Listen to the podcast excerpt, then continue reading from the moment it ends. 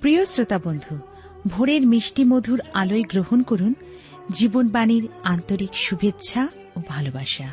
আলোর কাছে অন্ধকার মুখ লুকায়। আলো জীবনকে করে তোলে, কর্মময়, ব্যস্ত। কিন্তু অন্ধকার জীবনকে করে তোলে গতিহীন। প্রত্যেকেই আলোর গতিশীল হতে চায়। ঈশ্বরের বাক্যের মধ্যে দিয়ে জানা যায় যে তিনি জগতের জ্যোতি। তার মধ্যে অন্ধকারের লেশ নেই। প্রিয় বন্ধু, আপনার জীবনে যদি কোনো অন্ধকার নেমে আসে এবং আপনি সেই অন্ধকারে হারিয়ে যাচ্ছেন, তাহলে হাত বাড়ান। জীবনবাণীর আলোচনার মাধ্যমে বুঝতে পারবেন ঈশ্বর আপনার দিকে হাত বাড়িয়ে রয়েছেন। ধরুন তার হাত। বেরিয়ে আসুন। আপনার জীবনে আলো প্রকাশিত হোক। সেই আলোতে আপনি কীভাবে প্রবেশ করবেন পথ দেখাবে জীবনবাণীর আলোচনা।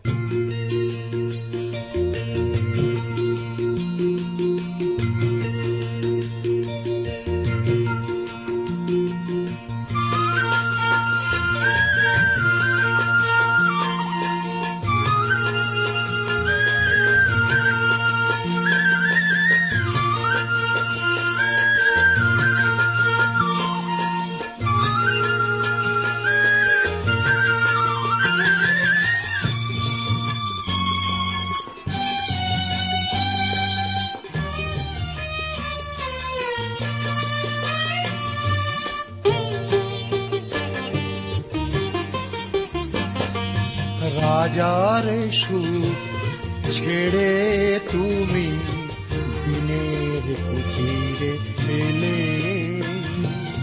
এই জ্যোতির প্রতি অন্তরে তোমার দীপালি জেলে। রাজার সুর ছেড়ে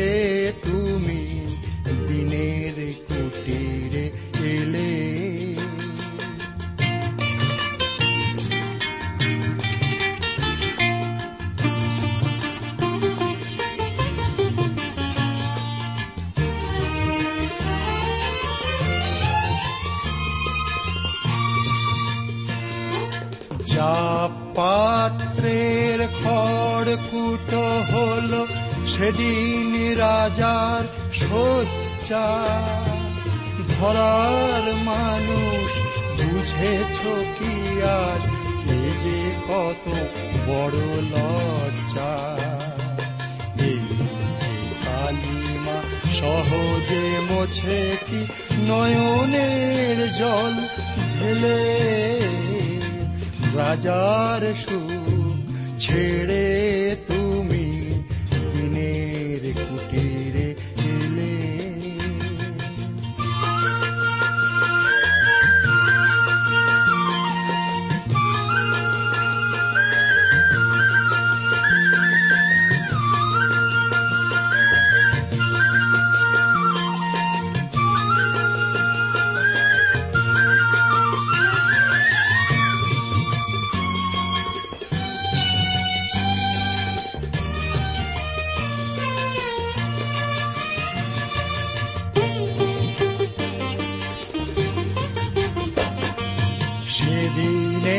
সেই স্বর্গদূতের বাণী রূপ ধরে শিশু। মাতা মারিয়ার কোলালো করে জন্মিল প্রভু যিশু। রাখালের দল নাচল, গাইল, ঊর্ধ্বে দুহাত মিলে। রাজার সুখ ছেড়ে তুমি দিনের কুটিরে এলে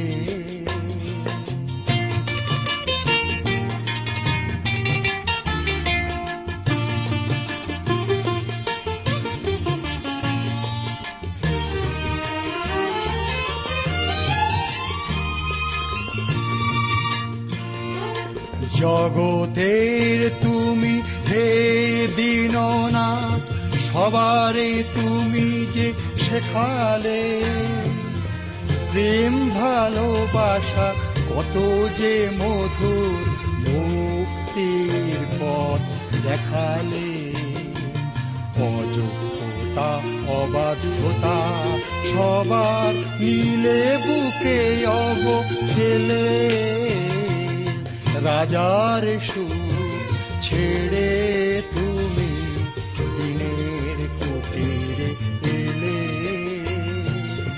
রাজার সুর ছেড়ে তুমি দিনের কুটিরে এলে রাজার সুর ছেড়ে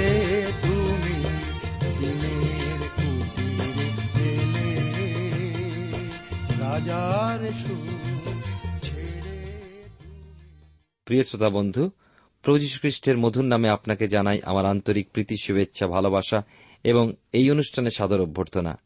যারা এই অনুষ্ঠান নিয়মিত শুনছেন এবং আমাদের সঙ্গে পত্রালাপ করছেন, তাদেরকে ধন্যবাদ জানাই।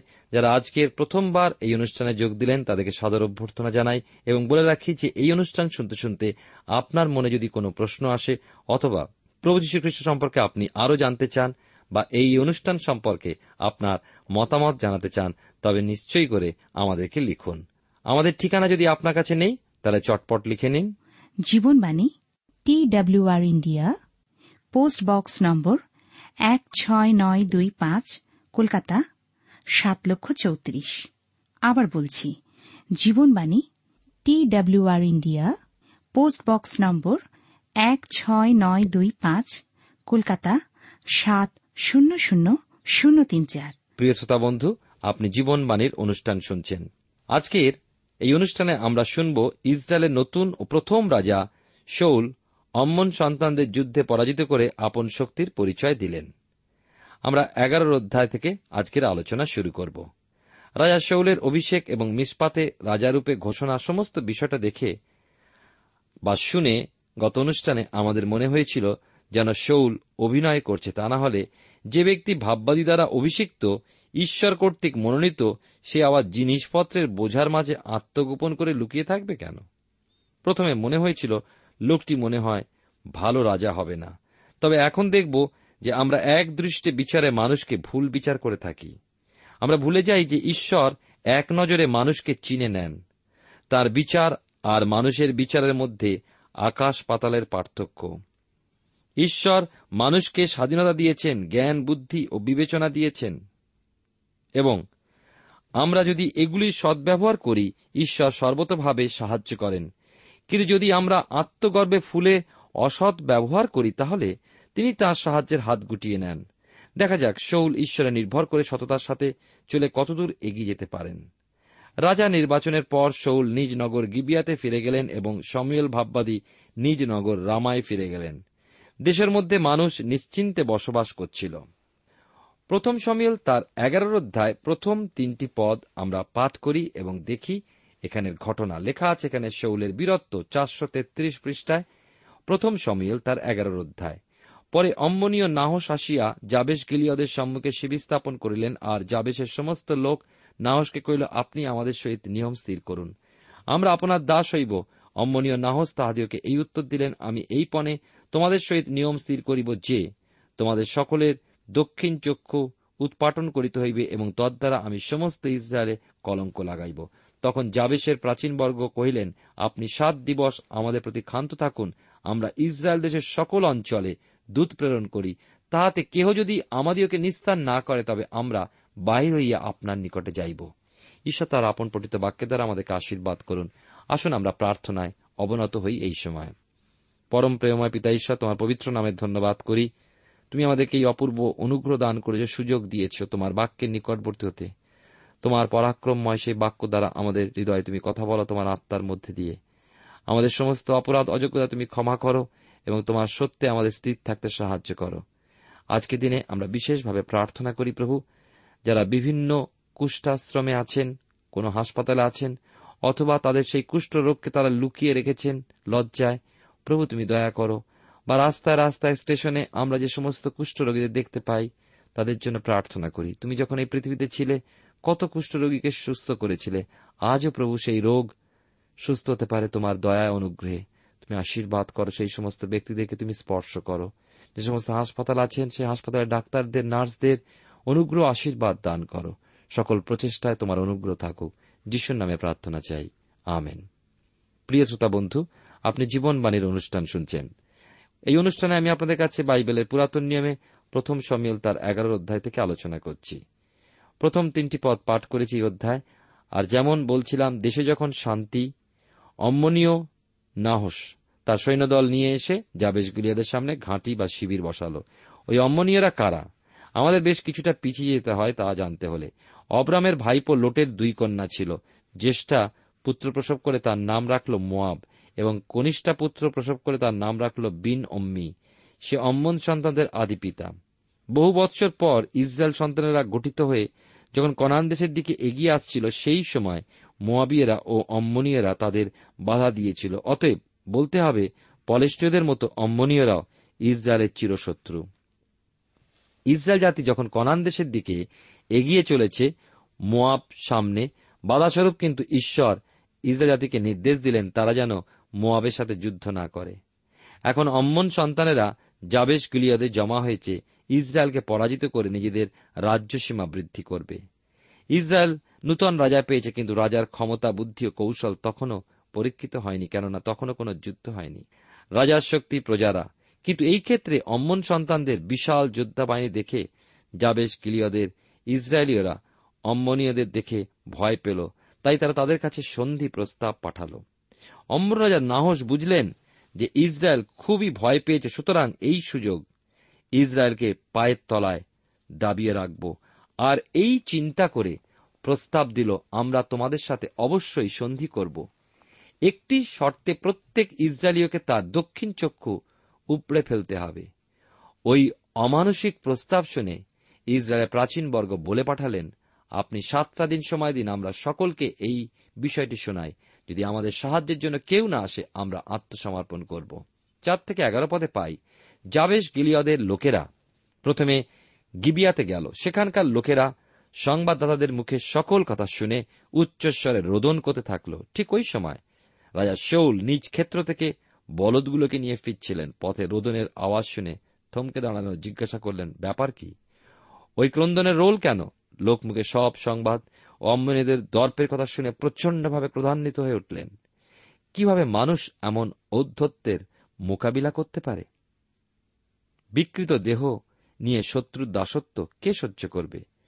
জাবেশের লোকেরা বলছে, কে আমাদের সাহায্য করবে? কি শেষ পর্যন্ত আমাদের শত্রুর কাছে আত্মসমর্পণ করতে হবে? অন্যেরা কেঁদে আকুল, হায়, আমরা কি করব? শৌল ইসরায়েলের রাজা নিযুক্ত হয়েছেন, সত্য, কিন্তু তখনও পর্যন্ত নিজ সাহসের ও শক্তির পরিচয় দেওয়ার সুযোগ পাননি। তাছাড়া রাজা হলেও রাজতন্ত্র শুরু হয়নি। সেই হিসাবে মানুষের মনে সন্দেহ রয়েই গিয়েছে। কি জানি কি হয়, কেমন হয়? আর সেই জন্য জাবেস গিলিয়দের লোকেরা বলেছিল, আমাদের সাহায্যকারী কেউ নাই। তারা রাজার কথা উল্লেখ করেনি। প্রথমে এই বিপদের কথা রাজাকে জানান, কর্তব্য বলে মনে করেনি। শৌল সংবাদ শোনা মাত্র তার মন ঘৃণা ও ক্রোধে ভরে গেল। তিনি উত্তেজিত হয়ে উঠলেন, ইসরায়েল জাতিকে অপমান, শিক্ষায় শুনি, পাপকে ঘৃণা করো, কিন্তু পাপীকে ভালোবাসো। পাপি থেকে পাপকে পৃথক করাটাই তো কঠিন ব্যাপার। আরও শুনি, শত্রুকে ভালোবাসো, কিন্তু শত্রু যখন ঈশ্বরের সন্তানদের চূড়ান্তভাবে অপমান করে এবং আক্রমণ করে পরাজিত করতে চায়, তখন ঈশ্বরের আত্মা মানুষকে পরিবর্তিত করে, যেমন ঈশ্বরের আত্মা শৌলকে সম্পূর্ণ পরিবর্তিত করে দিলেন। প্রথম সমিল তার দশের অধ্যায় আমরা শুনেছিলাম, পবিত্র আত্মা শৌলের উপরে আসলে পর তিনি ভাববাণী বলেছিলেন, তিনি এখন শৌল বীর যোদ্ধায় পরিণত হলেন। অম্মনরাজ নাহসের যে চ্যালেঞ্জ তিনি গ্রহণ করলেন এবং তাঁর সেই জোড়া বলদকে বারো খণ্ড করে বারো গোষ্ঠীকে পাঠিয়ে বললেন, যে কেউ শৌল ও সময়েলের ডাকে সাড়া না দেবে, তাদের বলদের দশা এমনই হবে। শৌলের আদেশ মানুষের মনে ভীতির সঞ্চার করল এবং দলে দলে মানুষ একচিত্ত হয়ে বার হয়ে এল। যোদ্ধা যতই বীর হোক, রণকৌশলী হোক, ঈশ্বর যদি তার আশীর্বাদ না দেন সে যুদ্ধ জিততে পারে না। একথা আমি বিশ্বাস করি। গত দ্বিতীয় বিশ্বযুদ্ধে মিত্রপক্ষের মধ্যে বহু বিশ্বাসী বীর ছিলেন, যাদের প্রার্থনায় শত্রুপক্ষ বিপর্যস্ত হয়ে পড়ে। সমিয়ল ছিলেন প্রার্থনাবীর শৌল কেবল দীর্ঘদেয়ী সুপুরুষ ব্যক্তি ও বীর ছিলেন তা নয়, তিনি ছিলেন বিশ্বাসী বীর। যুদ্ধক্ষেত্রে শৌল থাকবেন, কিন্তু যুদ্ধক্ষেত্র থেকে দূরে সমুয়েল থাকবেন। ঈশ্বরের চরণে শৌল ও যোদ্ধাদের জন্য শক্তি, জ্ঞান ও বুদ্ধির জন্য প্রার্থনায় রত থাকবেন। জাবেশ গিলিয়দের লোকেরা বুক চাপড়ে বলেছিল, হায়, আমাদের সঙ্গে কে থাকবে? কে আমাদের রক্ষা করবে? শৌলের ডাকে ইসরায়েলের তিন লক্ষ লোক একচিত্ত হয়ে বার হয়ে এলো। এর মধ্যে জিহুদিয়ার তিরিশ সহস্র লোক। এর মধ্যে জাবেশ গিলিয়দের হিসাব ধরা হয়নি। ঈশ্বর ভক্ত বীর গিদিয়ন যে রণকৌশল নিয়েছিলেন, সেই মিদিয়নীয় সৈন্যদের বিরুদ্ধে শৌল সেই রণকৌশল নিলেন। অম্মনীয় বাহিনীর বিরুদ্ধে শৌল তিন লক্ষ সৈন্যকে তিন ভাগে ভাগ করে ভোর রাত্রে অম্মনীয় শিবির আক্রমণ করলেন এবং রাজা নাহসের সৈন্য এমনভাবে ছত্রভঙ্গ হল যে দুইজনকে এক স্থানে পাওয়া গেল না। শৌল যে চ্যালেঞ্জ গ্রহণ করেছিলেন, সেটা ঈশ্বরে নির্ভর করে। ঈশ্বর তার প্রতিশ্রুতি অনুযায়ী শৌলকে সাহায্য করলেন। শৌল রাজা নিযুক্ত হলেও তখন পর্যন্ত চাষী ছিলেন। কোন যুদ্ধ করেননি, এমনকি যুদ্ধের কোন শিক্ষাও গ্রহণ করেননি, কেবলমাত্র ঈশ্বরে বিশ্বাস রেখে তিনি এগিয়ে গিয়েছিলেন। আমরা যদি ঈশ্বরে বিশ্বাস রাখি ও নির্ভর করি, হাজার সংকট এলেও আমাদের সংকটকালে তিনি সুপ্রাপ্য সহায় হবেন। তাই তো গীত রচক বলেছেন, ঈশ্বর আমাদের পক্ষে আশ্রয় বল, তিনি সংকটকালে অতি সুপ্রাপ্য সহায়। প্রথম সমিল তার এগারো অধ্যায় বারো থেকে পনেরো পদে দেখি যে শৌল যেদিন রাজা মনোনীত হয়েছিলেন, সেদিন সবাই খুশি হলেও কয়েকজন পাষণ্ড লোক ঠাট্টা করে বলেছিল, ওই শৌল কি আমাদের রাজা হবে? ও রাজার যোগ্যই নয়। আমরা কোনো মতে শৌলকে দর্শনী দেব না। শৌল কথাগুলো শুনলেও ওই কথার কোনো গুরুত্ব দেননি। এখন যখন নাহস রাজাও তার বিশাল বাহিনীকে শৌল মহাসংহারে সংহার করলেন, ইসরায়েল সন্তান আনন্দে পাগল হল। তারা দাবি করল যে সকল লোক বলেছিল, শৌল কি আমাদের রাজা হবে? আমরা মানব না, কোনো দর্শনী দেব না। জনতার দাবি হল, সেই সমস্ত লোককে ধরে আনা হোক এবং প্রাণদণ্ড দেওয়া হোক। পরিপূর্ণ রাজ্য শাসন করার আগে শৌলের সাথে কারও কোনো মনোমালিন্য বা মতবিরোধ ছিল না। রাজা হওয়ার পর সমালোচকেরা যখন সমালোচনা করতে লাগল, শৌল একজন বিচক্ষণ নেতার মতো নীরব থাকলেন। কথায় বলে না, নেতা হতে গেলে কানে কালা হতে হয়, মুখে বোবা হতে হয় ও চোখে অন্ধ হতে হয়। তবে বিদ্রোহের মোকাবিলা অবশ্যই করতে হয়। শৌল মহা বিজয় লাভ করার পর সম্মান বৃদ্ধি পেল তার।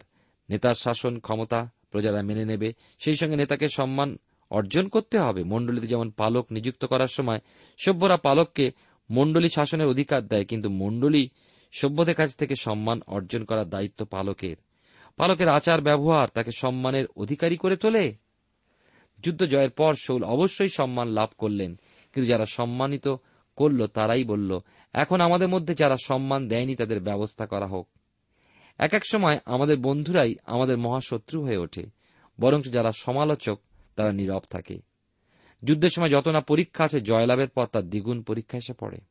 শোল কি করলেন জানেন? তিনি পরামর্শদাতাদের প্রস্তাব অগ্রাহ্য করে নির্দেশ দিলেন, আজকের পবিত্র আনন্দের দিনে কারোরই প্রাণদণ্ড হবে না। শৌলের ক্ষমা করার গুণ লক্ষণীয়। হয়তোবা শৌলের মনে পড়ে গেল, লেবীয় পুস্তক তার উনিশের অধ্যায় আঠারো পদের কথা যেখানে লেখা আছে, তুমি আপন জাতির সন্তানদের উপরে প্রতিহিংসা কি দেশ করিও না, বরং আপন প্রতিবাসীকে আপনার মতো প্রেম করো। আমি সদাপ্রভু।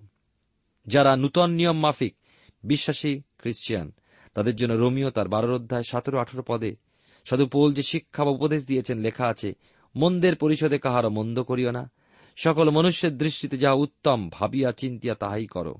যদি সাধ্য হয়, তোমাদের যতদূর হাত থাকে, মনুষ্য মাত্রের সহিত শান্তিতে থাকো। মানুষের সাথে শান্তিতে বাস করার অর্থ সমঝোতা নয়, ভদ্রতা। এটা অবশ্য ঠিক কথা যে সকল মানুষকে খুশি করা যায় না। রাজা শৌল তিনি মহান ব্যক্তি ছিলেন। তিনি যখন চ্যালেঞ্জের সম্মুখীন হলেন, তিনি ঈশ্বরের দয়ার কথা বললেন। ঈশ্বরের গৌরব করলেন। তিনি বললেন, দেখো, ঈশ্বর ইসরায়েলের জন্য পরিত্রাণ দিয়েছেন যেন কেউ আজ মৃত্যুতে না যায়। কিন্তু জীবন পায়, অতএব আজ কারও মৃত্যুদণ্ড হবে না। মানুষ যখন নিজের বিজয়ক্ষণ বা দিনটা ঈশ্বরের গৌরবের জন্য দেয়, নিজের গৌরব প্রচার করে না, তাকে তো মহান ব্যক্তি বলতেই হয়। তবে শোল কিন্তু তার সেই মর্যাদা রক্ষা করতে পারেননি, আমরা পরে ওই বিষয় শুনতে পাব। মানুষের যা হয়, ক্রমে ক্রমে শৌলের মধ্যে অহংকার, দর্প, গর্ব এসে পড়ল। যার জন্য তার বিপক্ষদের সায়স্তা করতে, ধ্বংস করতে উঠে পড়ে লাগলেন, এমনকি নিজ জামাতা দাউদকেও ঘৃণা করতে লাগলেন। প্রথম সমিল তার এগারো অধ্যায় চোদ্দ পনেরো পদে পাই।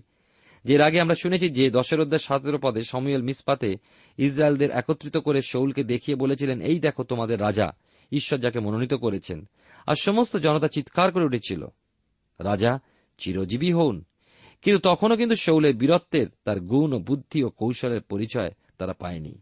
অম্মন সন্তানদের পরাজিত করার পর মানুষের মনের সন্দেহ দূর হল, চক্ষু খুলে গেল সেই সঙ্গে মুখ বলে উঠল, শৌল উপযুক্ত রাজা। প্রিয় শ্রোতা বন্ধু, প্রিয় ভাই বোন, একবার চিন্তা করে দেখুন, মানুষ কি রকম? ঈশ্বর যে মানুষকে মনোনয়ন দিয়েছেন, তাকে দেখেও আমাদের মনে সন্দেহ ভয়। এ কি পারবে নিজ জাতিকে রক্ষা করতে? এ সন্দেহ শৌলের প্রতি নয় কিন্তু ঈশ্বরের প্রতি। অন্য কথায়, ঈশ্বর কি ঠিক নির্বাচন করেছেন? সমিল নির্দেশ দিলেন যে, হে ইসরায়েল বংশ, তোমরা আবার ঈশ্বরের সম্মুখে একত্রিত হও। তবে মিসপাতে নয়, কিন্তু গিলগলে যাও। গিলগলের নাম আগেও শুনেছি, জর্দন নদীর পশ্চিমে ওই স্থানে জিহসু তার প্রথম শিবির স্থাপন করেন। গিলগল নামের অর্থ পাথরের বৃত্ত। জর্দন নদী থেকে প্রায় দশ মাইল পথ এবং গিলগল থেকে জিরিয়নগর প্রায় দুই মাইল। এই গিলগলে কিছুকাল পরে সমীরের অপেক্ষায় থেকে অধীর হয়ে ওঠেন। শৌল এবং শেষ পর্যন্ত এত ব্যস্ত হয়ে পড়েন শৌল নিজেই যাজকীয় কার্য সমাধা করেন।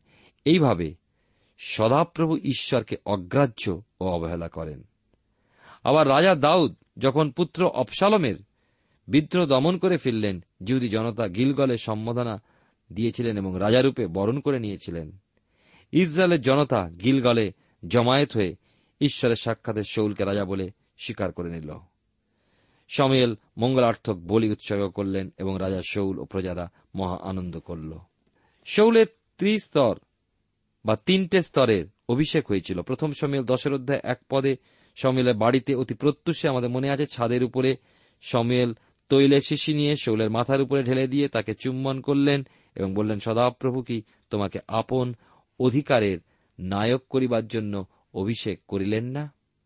দ্বিতীয়বার মিসপাতে সদাপ্রভুর সম্মুখে, যা আমরা প্রথম সমিয়েল দশের অধ্যায় চব্বিশ পদে পাই, সমস্ত লোকের কর্ণগোচরে ঘোষণা করলেন। ইনি সদাপ্রভুর মনোনীত, আর সমস্ত জনতা মঙ্গল কামনা করল। তৃতীয়বার অম্মনীয়দের নিঃশেষে ধ্বংস করার পর সমিয়েল গিলগলে ইসরায়েল সন্তানদের জমায়েত করার পর আবার শৌলকে রাজা বলে ঘোষণা করা হল। প্রিয়তা বন্ধু, আসুন, ঈশ্বর হাতে সমর্পিত হয়ে প্রার্থনায় যাই, যেন প্রভু আমাদেরকে সাহায্য করেন, আশীর্বাদ করেন, যেন তার বাক্যের মধ্যে দিয়ে আমরা আমাদের জীবনের দুর্বলতাকে দেখি, যেন আমরা তার ইচ্ছা মতো পথে নিজেদেরকে সমর্পণ করতে পারি। লোকেদের ন্যায় ঈশ্বরীয় সেই নির্বাচিত লোককে বা রাজাকে যেমনভাবে লোকেরা অবমাননা করেছিল, আমরা যেন ঈশ্বরের লোককে অবমাননা না করি। আসুন প্রার্থনায় যাই। প্রভু, তোমার পবিত্র নামের ধন্যবাদ করি, তোমার গৌরব করি। তোমার প্রশংসা করি যে তোমার বাক্যের মধ্যে দিয়ে আমাদেরকে শেখালে, যেন বাইরে থেকে দেখে নিজেদের বুদ্ধিতে আমরা বিচার না করি। তোমার ইচ্ছা পরিকল্পনা এবং বাক্যের বুদ্ধিত জ্ঞানে আমরা যেন চলতে পারি। আমাদের প্রত্যেক শ্রোতা বন্ধুকে আশীর্বাদ করো। যিশুর নামে প্রার্থনা চাই। আমেন।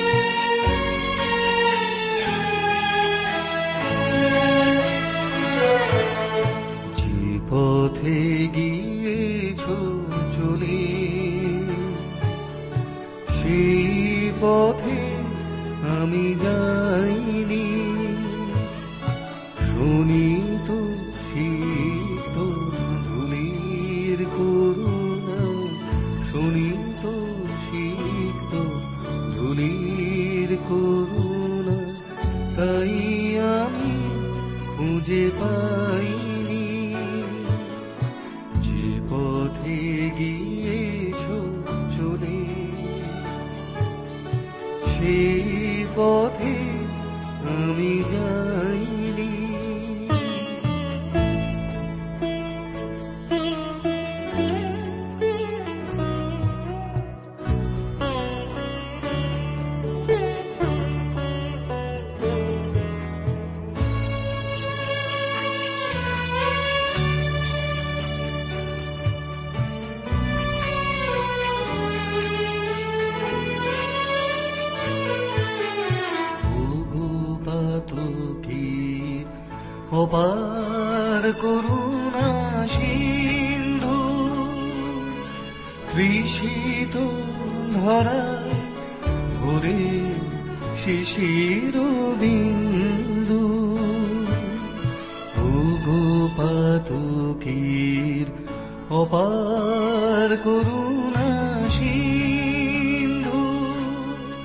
তৃষিত ধরা ভরে শিশির বিন্দু।